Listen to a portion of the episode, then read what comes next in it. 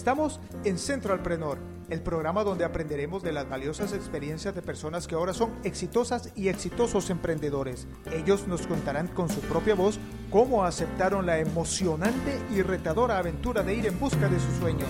¡Bienvenidos!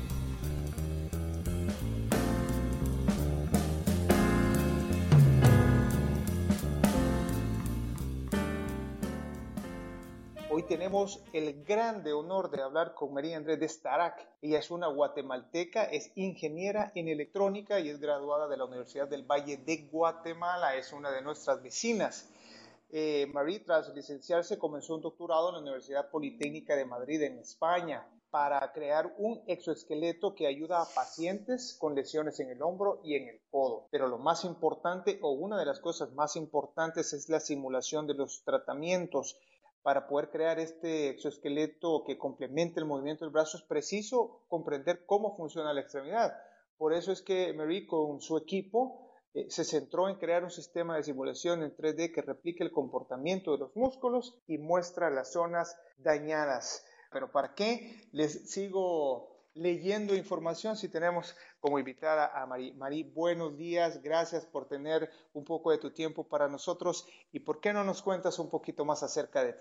Bueno, me, como has dicho, pues eh, soy una mujer guatemalteca, eh, me gradué de ingeniería electrónica, luego hice un máster en, en robótica en la Universidad Politécnica de Madrid y actualmente estoy haciendo el, el doctorado también en robótica, enfocado a la robótica de, de rehabilitación de, de brazo. Eh, no, no es lo único que, que me gusta hacer, también me gusta mucho escribir. De hecho, soy columnista invitada en uno de los diarios de, de mi país. También tengo un blog y me gusta mucho la, la egiptología, que es el estudio del Egipto antiguo. Y pues tengo la oportunidad de participar eh, en conferencias y en cursos que, que dan aquí en España. Asisto continuamente porque soy eh, socia de la Asociación Española de Egiptología. Eh, creo que es bastante mm, diverso lo que me gusta hacer, pero también eso me mantiene muy entretenida y muy enfocada en, en cada tema. Marie, me llama la atención, eh, ¿dónde, dónde tú normalmente trabajas? ¿Dónde te encuentras o dónde, dónde vives desde hace algún tiempo? Bueno, me vivo en Madrid, en España, eh, desde hace casi cinco años. Hasta hace apenas unos meses me, me hubieran podido encontrar en, un, en uno de los laboratorios de robótica que tiene la La, la Universidad Politécnica de Madrid. Eh, ahora trabajo para una empresa, es una startup que surgió justamente en la, en la Universidad Politécnica de Madrid. La fundó, entre otros fundadores, está mi, mi tutora, mi, mi directora de la tesis doctoral.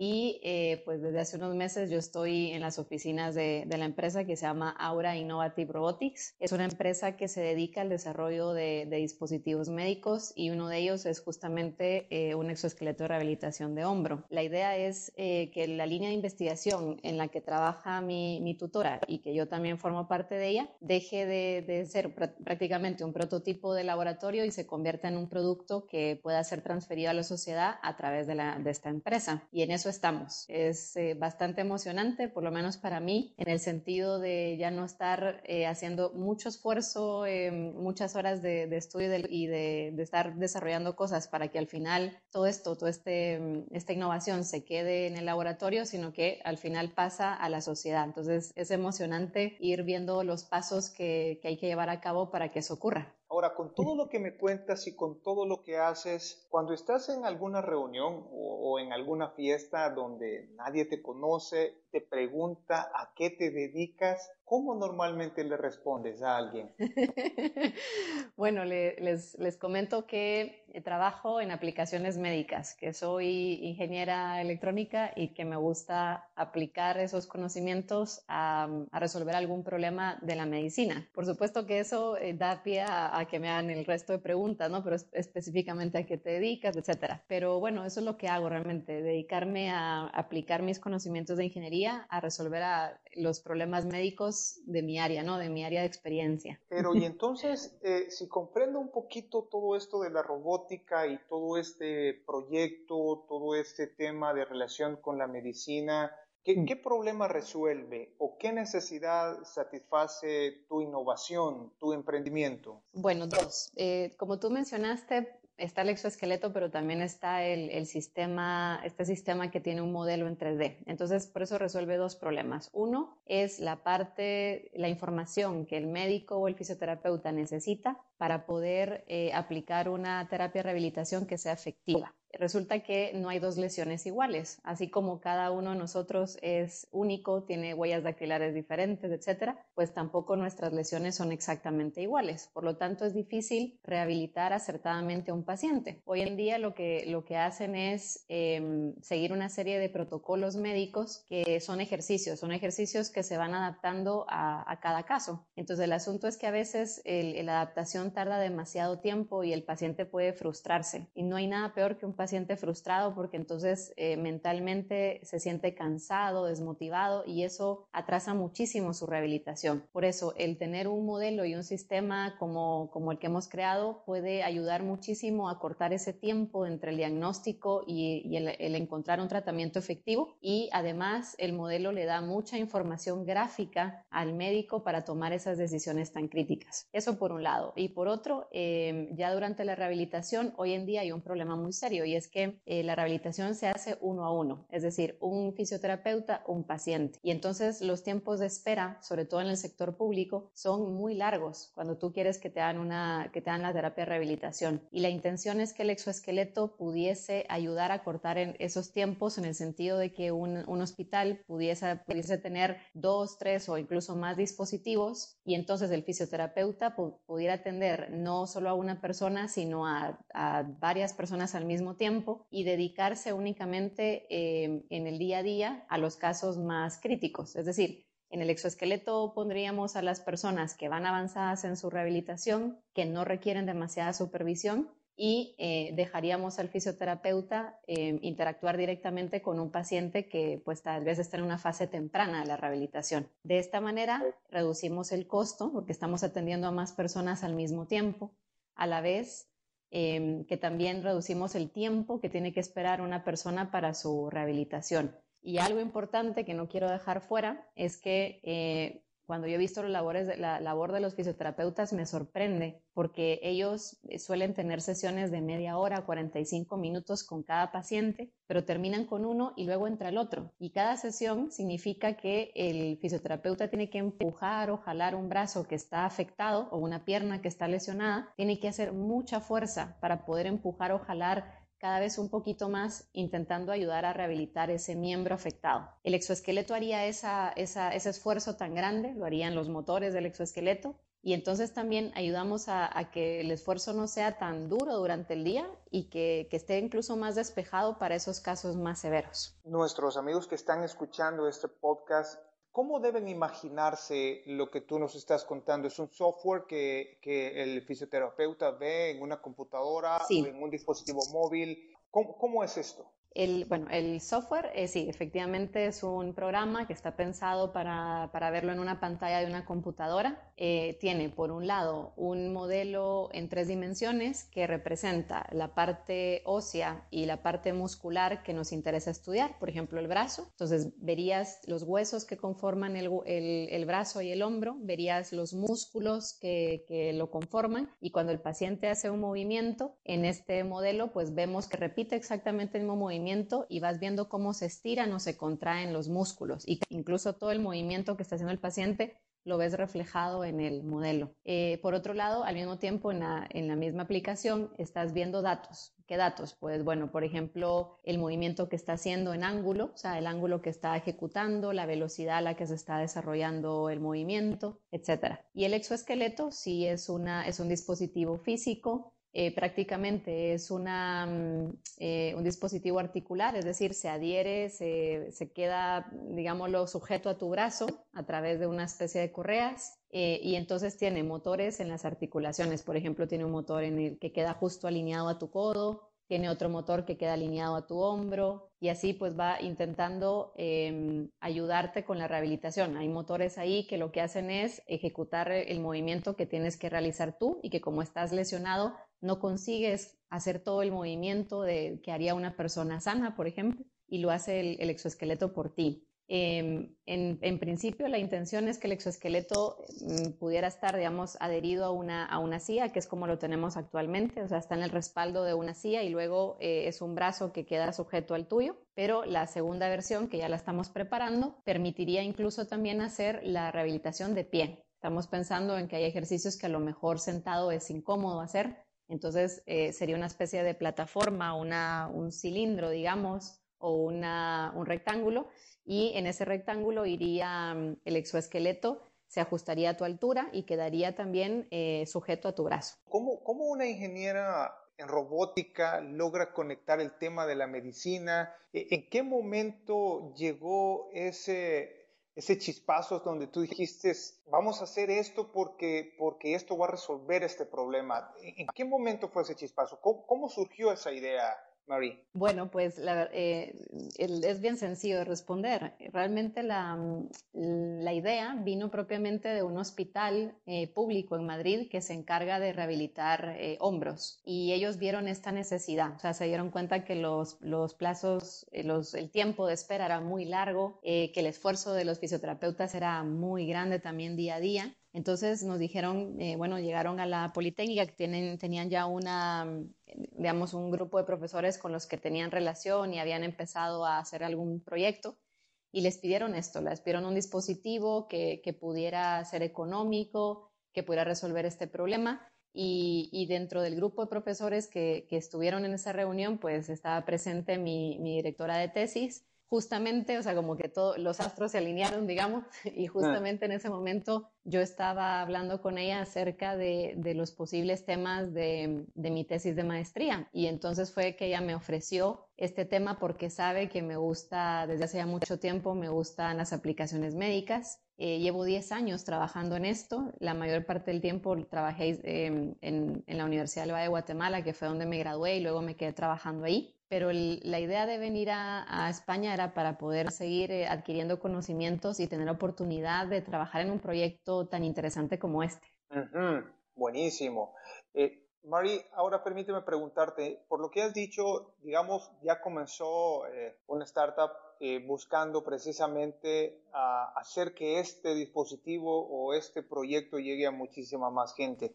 Ahora quiero, quiero que me ayudes, que compartas con nosotros en este proceso de desarrollo, ¿cuál puedes tú considerar tu más amarga experiencia? Me refiero al momento más duro, eh, tanto en el desarrollo como en la implementación ya de esta startup. Bueno, pues la verdad es que afortunadamente no te puedo decir que haya tenido un momento amargo hasta el momento, quizás momentos difíciles de tomar decisiones o de pensar que hemos llegado a un punto muerto, ¿no? Marie, ¿ha habido algún momento crítico? Estoy tratando de explorar eh, alguna situación, algún caso específico en el, todo el desarrollo en el que tú o el equipo se haya sentido estancado, se haya sentido verdaderamente emproblemado, y que la necesidad, la premura, la situación haya hecho que el equipo llegara a otro nivel de esfuerzo, llegara a otro nivel de, de compromiso o de muchísima más creatividad. Estoy tratando de explorar eso. Sí, ¿recuerdas tú alguna sí, anécdota, algún caso sí, en particular? Sin duda, sin duda. Pues bueno, yo creo que el, el mayor reto ha sido precisamente el, ese modelo virtual eh, que nos permite conocer cómo se comportan los músculos. Hubo que buscar, digamos, todos somos ingenieros, En, por lo menos en el grupo inicial. Ahora ya tenemos médicos eh, que participan activamente, pero inicialmente todos éramos ingenieros, y cuando comenzábamos a hacer el modelo, nuestros compañeros, digamos, eran libros de anatomía, artículos científicos de disecciones médicas, y claro, te sientes muy eh, perdido incluso, ¿no? Comenzábamos a hacer el modelo y el modelo no se comportaba, no, digamos, no respondía como esperábamos, y nos tocó, bueno, empezar a preguntar o incluso a indagar más en la literatura. literatura, fueron, fueron etapas muy, muy complicadas porque no sabes qué hacer, o sea, no, no, tiene, no sabes a quién acudir, sobre todo porque aún con, eh, hablando con médicos, no todos sabían muy bien, no entendían lo que estábamos haciendo y no, no sabían exactamente cómo sol- solventar el problema, ¿no? Y bueno, claro. Y al final lo logramos, bueno, de, no sé, de, revisando libros de anatomía, entendiendo que los músculos pues tienen cierta forma, por ejemplo, no son líneas rectas, que era como inicialmente lo estábamos eh, dibujando, entre comillas, ¿no? En el modelo, como lo estábamos interpretando, sino que los músculos tienen cierta forma dada por, por la misma anatomía, porque pasan encima de un hueso o porque están encima de otros músculos, por ejemplo, y al darle esa forma, pues las cosas comenzaron a funcionar, es decir, el modelo comenzó a a darnos los resultados que esperábamos, a comportarse de la manera en que lo haría una persona, porque al final el modelo intenta copiar el comportamiento, el comportamiento de tu cuerpo, ¿no? De tus músculos cuando se activan. Eh, y bueno, pues ese, ese fue un, uno de los problemas, digamos, eh, quizás de los que más dolores de cabeza nos dio. Y okay, luego, eh, que estamos en, en ello, eh, nos han preguntado varias veces cuando intentamos publicar el, el modelo. Tenemos publicada una parte del modelo, pero el modelo completo lo hemos intentado publicar y nos cuestionan cómo podemos garantizar que ese modelo es una copia fiel de, de un humano. Entonces, también ah. hemos tenido nuestras dudas de, de cómo podemos validarlo y ya, hemos, ya finalmente encontramos cómo, eh, que son a través de las mismas señales que produces cuando mueves tu brazo, por ejemplo, se producen el, señales electromiográficas, son unas eh, señales con un voltaje muy pequeñito, eh, pero que generan tus músculos cuando lo, cuando lo mueves. Por ejemplo, cuando estiras tu brazo, cuando lo encoges, eh, capturamos esas señales y las ingresamos al modelo. Si, si el modelo replica exactamente el mismo movimiento que está haciendo la persona, pues yo creo que lo podemos validar. Estamos en ello, o sea que ese es, ese es un problema que estamos intentando solventar ahora mismo. Tremendo reto, María, sin duda. Ahora tremendo, tremendo. Entrar...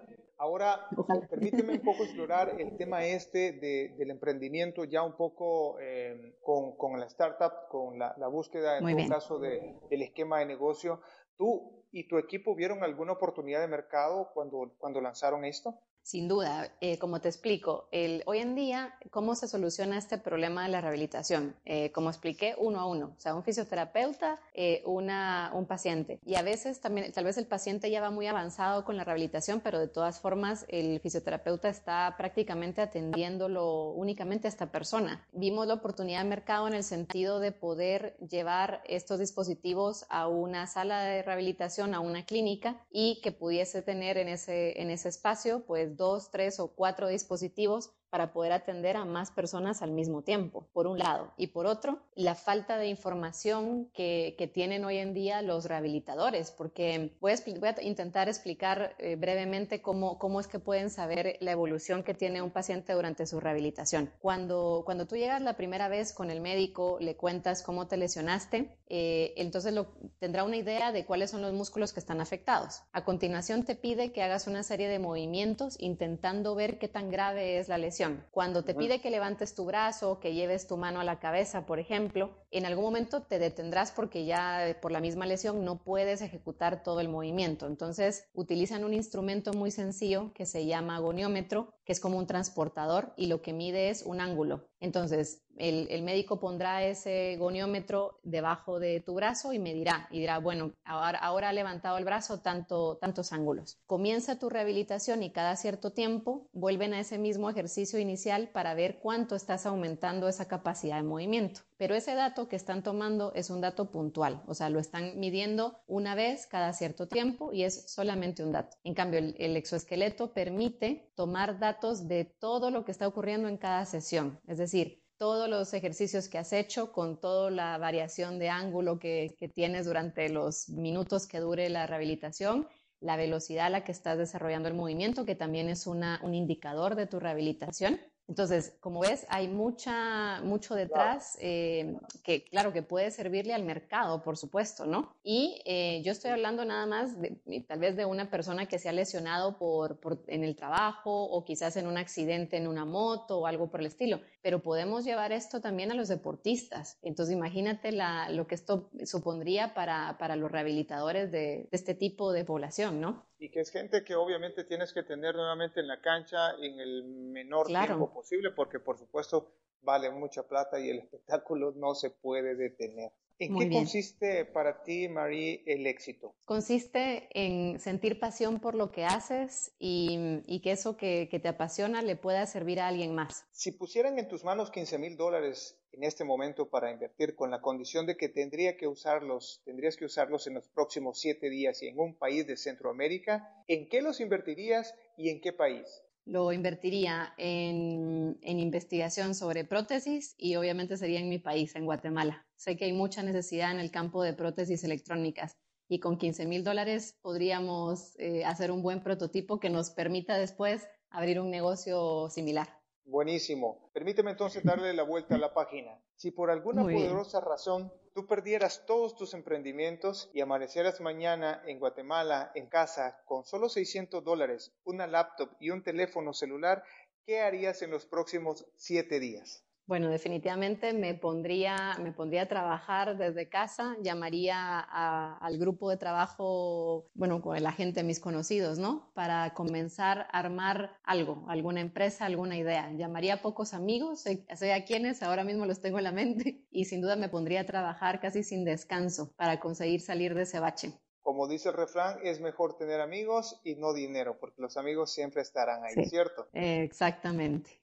Bueno, Marie, ¿cuál ha sido el mejor consejo que te han dado? Sin duda, fíjate que es una frase muy sencilla. Eh, tengo que contar el contexto. Eh, tuve oportunidad de ir a Japón a hacer una pequeña estancia de investigación. Tenía muchísimas dudas de si podía tener la capacidad de aportar algo a ese grupo de investigación. Y el consejo que vino en forma de pregunta me lo hizo mi tía abuela, la, la quise muchísimo. Y su pregunta fue, ¿y por qué no? Y al final es un gran consejo, ¿no? Cuando tienes dudas, sobre todo de tu capacidad, la pregunta es esa, ¿y por qué no? ¿Por qué no vas a lograr conseguir lo que, lo que anhelas o por qué no vas a lograr conseguir tus sueños? Ha sido el mejor consejo que me pudo haber dado. Bueno, una tía, por supuesto, muy, eh, en buenos términos, muy irreverente y muy retadora, por supuesto. Ah, siempre, siempre lo fue.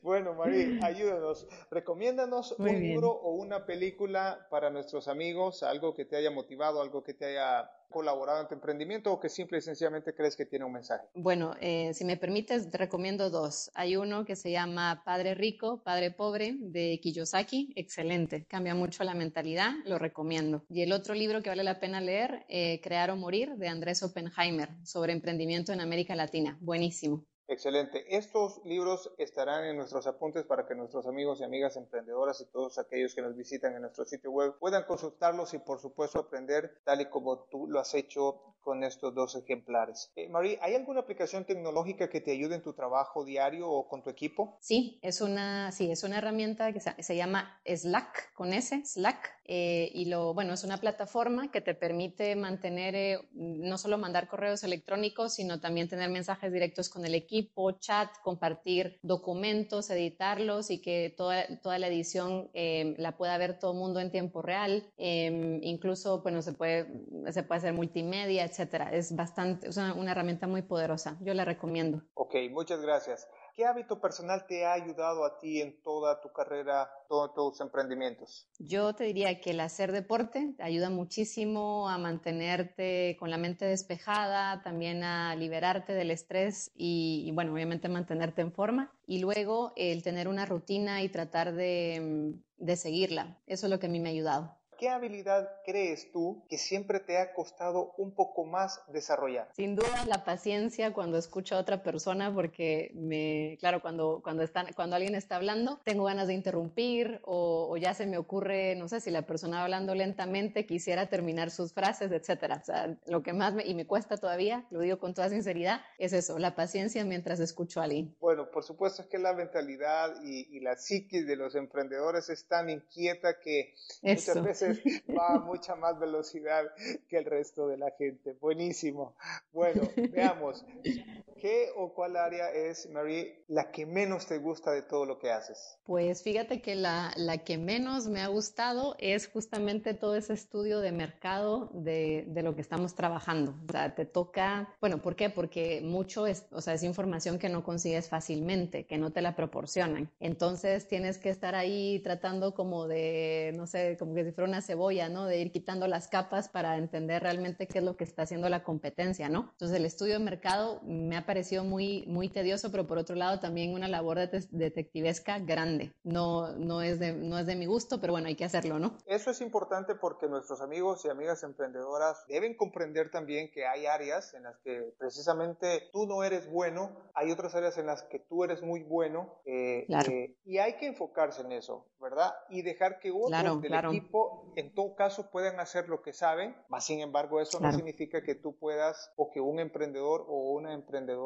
pueda conocer los procesos de otras áreas, porque siempre es importante tener un marco referencial de todo lo que está pasando. ¿Podrías tú eh, recomendarnos algún blog o algún usuario en Twitter que creas que nuestros amigos en, emprendedores o emprendedoras eh, podrían leer o seguir? Claro, eh, bueno, el blog que les recomiendo, a mí me encanta seguirle la, la pista, es el de, de un emprendedor que se llama Javier Mejías, pero en lugar de Mejías, pero no con J, sino con G de gato. Este blog habla sobre startups, sobre modelos de negocio y tiene unas ideas buenísimas para, no solo para los empleados, sino para los C E O de las empresas. Vale la pena seguir, eh, seguir su blog, tiene ideas muy buenas. Y en cuanto a Twitter, eh, para aquellos que les gusta el emprendimiento, que quieren saber qué cosas nuevas están cocinando, eh, está la cuenta en Twitter de, de, la, de la revista en español del M I T Technology Review. Eh, les aconsejaría que la sigan. Tiene cosas buenísimas también. Eh, no solo nos presenta a los emprendedores, sino también ideas y, y sobre todo innovaciones tecnológicas que seguramente marcarán nuestro futuro. Bueno, es importante que nuestros amigos y amigas le echen un vistazo a esa revista sí. del M I T, por supuesto, porque encontrarán muchísima información acerca de este emprendimiento, de esta innovación que a ti te llevó a ser una de las treinta y cinco mejores o una de las treinta y cinco innovadoras menores de treinta y cinco años más exitosas de Centroamérica. Así es que nuestros amigos y amigas están invitados para visitar esa revista. Ahora, cuéntanos ya para finalizar, o más bien, sí. compártanos un último consejo o alguna última recomendación. Y por favor, Marie, cuéntanos cómo te ves en diez años. Bueno, pues a ver, voy, voy por partes. Me veo en diez años, me veo haciendo lo que estoy haciendo ahora, es decir, sí, eh, trabajando en esta senda de, de la investigación, emprendimiento, negocio, digamos. Me gustaría mantener eh, el, mi área dentro de, de las aplicaciones médicas porque es lo que más me apasiona. Eh, y sobre todo responder a necesidades que tengan médicos y pacientes. En diez años también me veo eh, llevando esta innovación a mi país, es uno de los grandes sueños que, que tengo y por supuesto que no descarto el resto de Centroamérica porque sé que lo necesita. Por eso nuestra innovación busca que sea de bajo costo para que el precio no sea un impedimento para que pueda ser usado en cualquier parte del mundo. Y el consejo, recomendación que yo les daría a, a, los, a los que nos están escuchando, a los que quieren innovar, es que no deben nunca de dejar sus sueños a un lado, a pesar de que la gente les pueda decir que no lo conseguirán o que, o que duden de sus capacidades, ustedes no lo hagan. Deben de seguir siempre adelante con el sueño y esto no se consigue de un día para otro. Esto es eh, al final la suma de muchos esfuerzos de, de, de pasito a pasito hasta finalmente alcanzar la meta. Así que pues yo bueno, los exhorto a que, a que sigan adelante sus sueños y que no se desanimen, pero siempre trabajando con mucho entusiasmo. Que recuerden la palabra o el consejo de la abuelita. ¿Por qué? No, ¿Y por ¿verdad? qué no? Claro que sí, que no se olviden de eso. Bueno, Marie, eh, ¿cuál es la forma más fácil de contactarte, la forma más expedita para que alguien pueda preguntarte o de pronto saludar? Pues mira, hay dos maneras. Eh, soy una usuaria, eh, pero muy, muy acérrima, digamos, del Twitter, así que tengo mi propia cuenta que es Marie A. Destarac. Eh, me pueden contactar por ahí y la otra opción es a través de mi blog, que pues tiene mi nombre, es marie andré destarac punto wordpress punto com. Eh, tiene una sección de contacto donde me pueden escribir sus dudas, sus inquietudes y yo pues estaré encantada porque me gusta compartir ideas, eh, solucionar dudas si es que puedo a la gente que, que se comunica conmigo. Marie, muchas gracias, la verdad te a agradezco ti, Rafa, mucho. Gracias a ti. No me queda nada más que felicitarte, dejar colgado el deseo de conocerte personalmente en algún momento, sí, y que ojalá, todos tus ojalá. emprendimientos, que todos tus emprendimientos se hagan realidad, porque países como el nuestro, Guatemala, Honduras, El Salvador, Costa Rica, Nicaragua, todo Centroamérica necesita más gente como tú, más gente con nuevas ideas, con innovación, con energía, con fuerza, y nuestra juventud más que todo necesita modelos a seguir, y creo que tú encajas perfectamente en un modelo. Marie, nuevamente, muchas gracias y por favor déjanos. A ti, Rafa, saludos. Muchas gracias.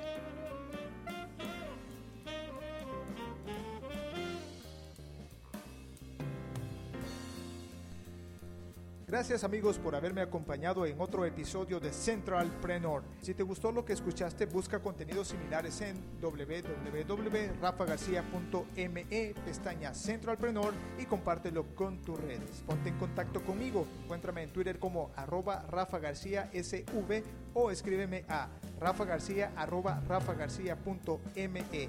Hasta la próxima.